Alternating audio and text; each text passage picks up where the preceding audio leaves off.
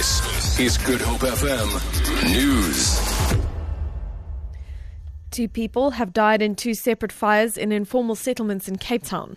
In the first incident, a man was killed after sustaining fatal injuries when one shack was burnt in the Burundi informal settlement in Mfuleni this morning. In the second incident, a woman was killed and a man sustained second degree burns after a fire destroyed four structures in Bloekombos in Kraaifontein yesterday. Cape Town Fire Services spokesperson Theo Layne says the cause of the fires is unknown and police are investigating the matters. Meanwhile, Cape Town firefighters are battling a vegetation fire on the slopes of Table Mountain.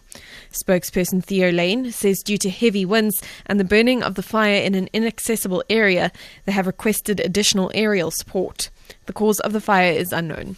We have got uh, six vehicles on the scene there uh, assisted by Table Mountain National Parks, and uh, they have uh, one of their helicopters in use.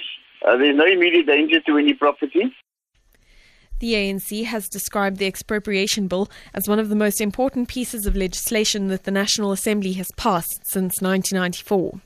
ANC Parliamentary Caucus spokesperson Moloto Mothapo says the bill is a departure from what he calls the ineffective willing buyer, willing seller principle. It is something that the people of South Africa, the dispossessed majority of South Africans, have been waiting for, and it will serve to speed up our land reform process because uh, not again, not anymore would the efforts of uh, the state to redistribute land be frustrated by landowners who previously either refused to sell land or expected exorbitant amounts of money from government in order to give up land.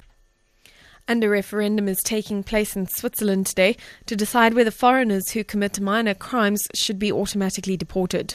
The right wing Swiss People's Party brought the proposal forward. The BBC's Imogen Foulkes reports. This is not the first vote on deporting foreigners. In 2010, the Swiss backed proposals to deport those convicted of murder or sexual violence. Now, the Swiss People's Party wants to go further. Two minor offences within 10 years, speeding or arguing with a police officer, will lead to automatic deportation. Supporters claim foreigners commit a disproportionate amount of crime and say the new law will make Switzerland a safer place. Opponents warn the law will create a two tier justice system. For Good Hope FM News, I'm Amy Bishop.